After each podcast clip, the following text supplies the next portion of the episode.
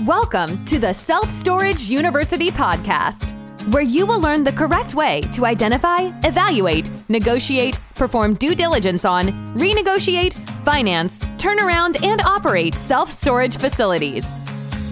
And now, here is your host, a partner in one of the largest real estate portfolios in the U.S. with nearly $1 billion of holdings, Frank Rolfe. Webster's dictionary defines liability as the state of being responsible for something, especially by law. But of course, we all know it by a different concept, and that's that liability means being sued. This is Frank Rolfe, the Self Storage University podcast. We're going to talk about six steps to reducing your liability, or in other words, your chances of being sued as a self storage owner.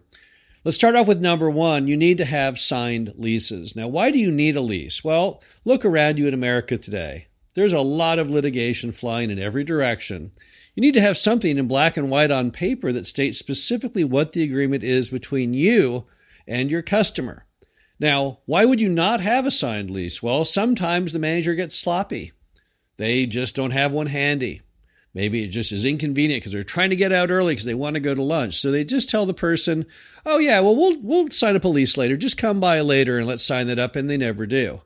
And next thing you know, you've got people renting property of yours with no actual written statement of how that relationship works. So rule number one is you cannot do that. Every single unit in your storage facility, if it is occupied, must have a fully executed lease. And that doesn't mean one executed just on your side of the equation by the manager. More importantly, it needs to be from the customer. You can always state, well, we intended to sign it, or there's another copy somewhere, which there might be. But if it's not signed by the, by the customer, you have nothing. So you got to get a signed lease. Number two, you need to state the maximum dollar value of what is contained in the unit. You'll notice you see that on every other service out there.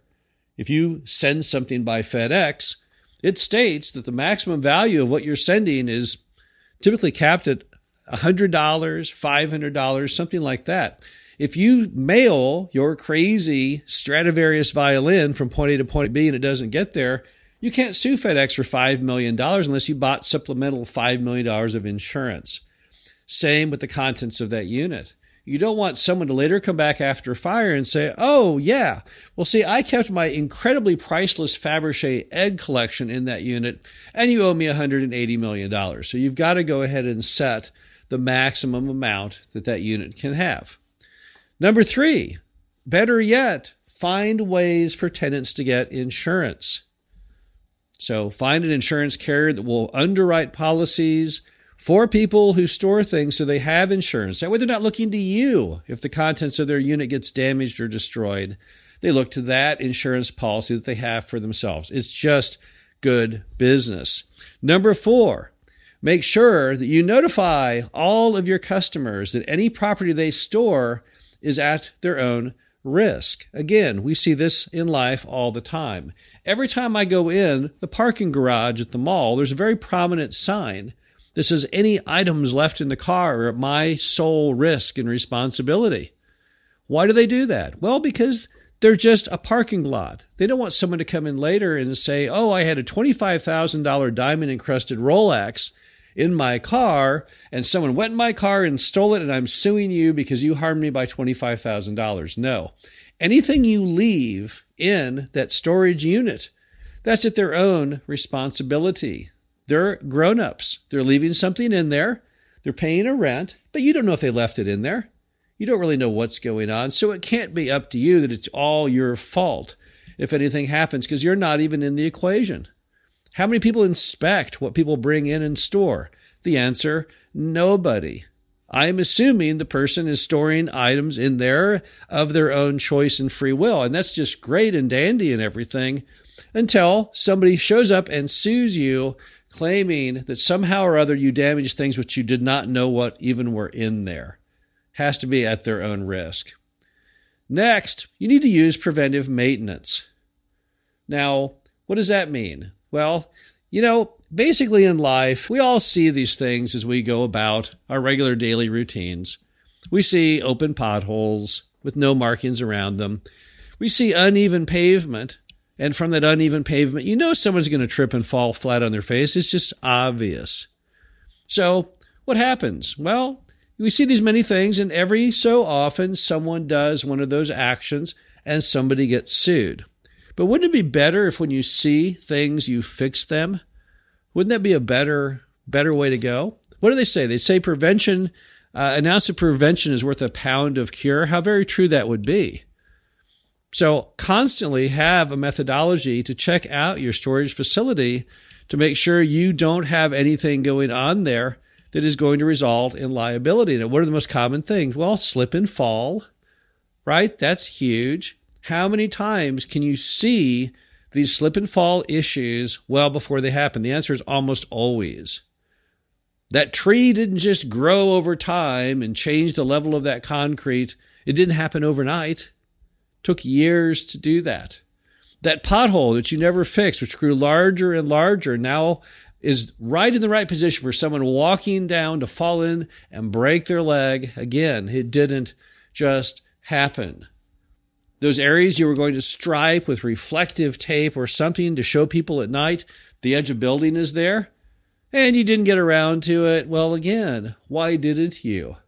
It's amazing if you talk to insurance agents how many of the liability suits in America on storage operators are there simply because they failed to do the basic nuts and bolts of good business.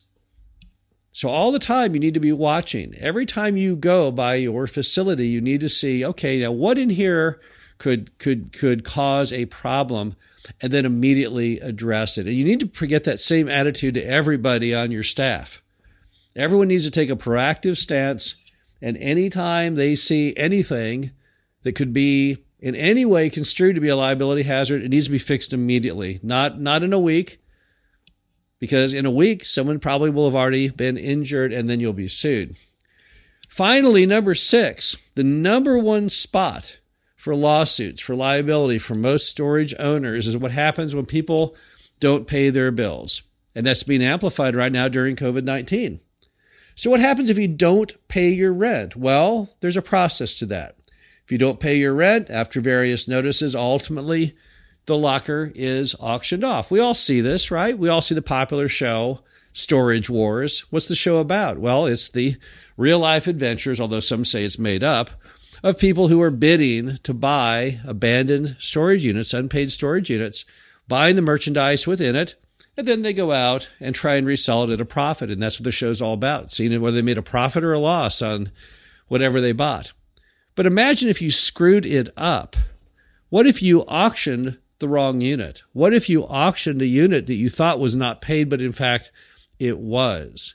They don't show that on the show, but that happens in real life. And that's why before you ever even think about doing an unpaid unit auction, you must find the exact methodology by law to do. And you better make sure you follow every step.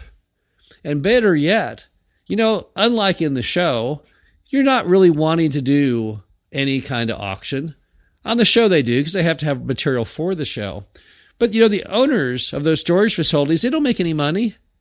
They're selling those units off. They're rarely getting ever the amount those owed in rent. Sometimes they do, but often they do not. So, better yet, just make them pay the rent.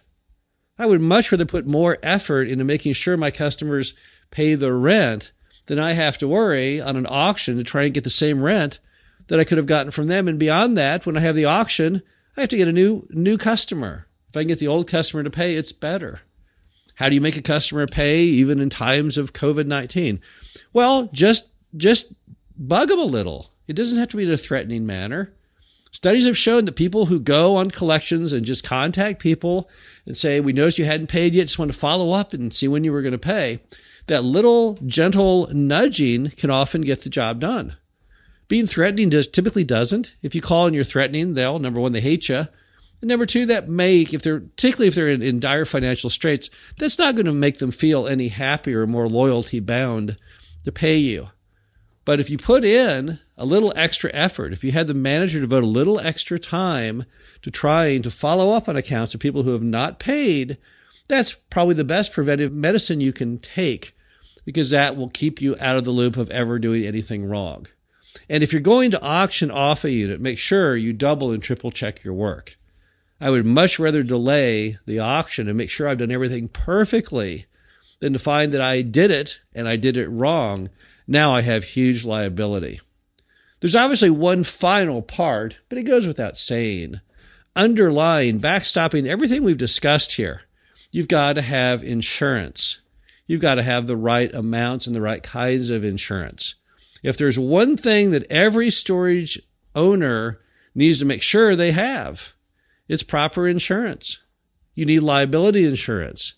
You need property insurance. You may even need employee practice liability insurance, also known as EPLI.